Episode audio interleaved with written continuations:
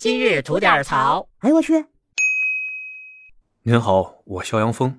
今天咱们要聊的是杀人女魔头劳荣枝。二审判决裁定驳回其上诉，维持原判。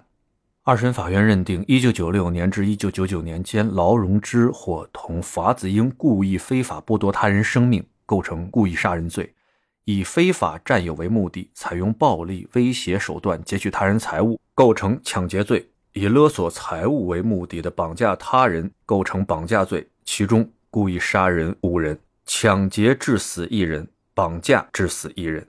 法院认为劳荣枝犯罪情节特别恶劣。手段特别残忍，后果和罪行极其严重，且主观恶性深，社会危害性大，应从严惩处，故维持一审死刑立即执行的判决。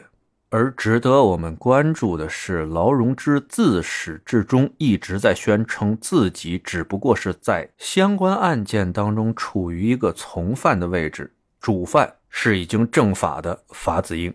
那好，现在就让我们来捋一下劳荣枝和法子英系列案件的始末，看一看这个劳荣枝到底是不是从犯。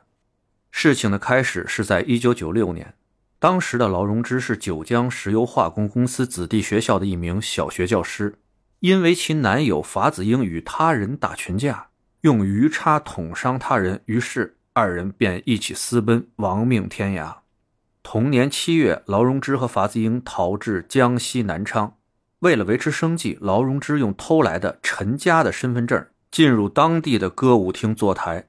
七月二十八日，劳荣枝将客人熊某诱骗到他的住处，并且伙同法子英将熊某杀害。而后又到了熊某他们家里实施抢劫杀人，把熊某的妻子以及三岁的女儿也都残忍的杀害了。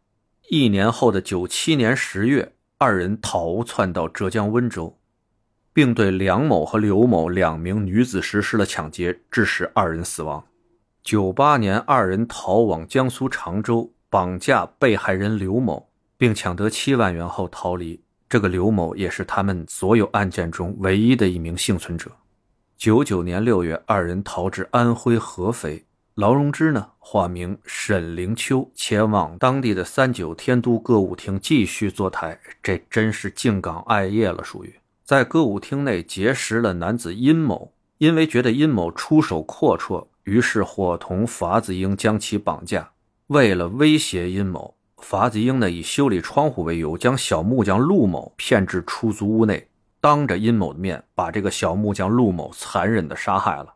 而后，法子英被捕并被公开处决，而劳荣枝利用假名逃窜了整整二十年，直到二零一九年的十一月二十八号，劳荣枝在福建厦门湖里区东百菜堂广场手表专柜被厦门当地警方抓获。以上呢，就是劳荣枝案的大概流程。我相信有一定判断力的朋友都能看出来，在这一起案件中，劳荣枝、法子英。不存在什么主犯、什么从犯。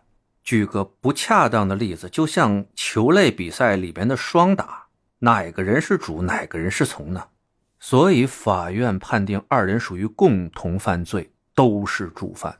这正所谓是多行不义必自毙啊！不管是劳荣枝如何的巧舌如簧，二审法院依旧判定其有罪，维持一审的判决。判定其死刑立即执行，虽然后面呢还会有一个最高人民法院的死刑核准程序，但我认为劳荣枝终究是逃不开他将面对的最严厉的惩罚。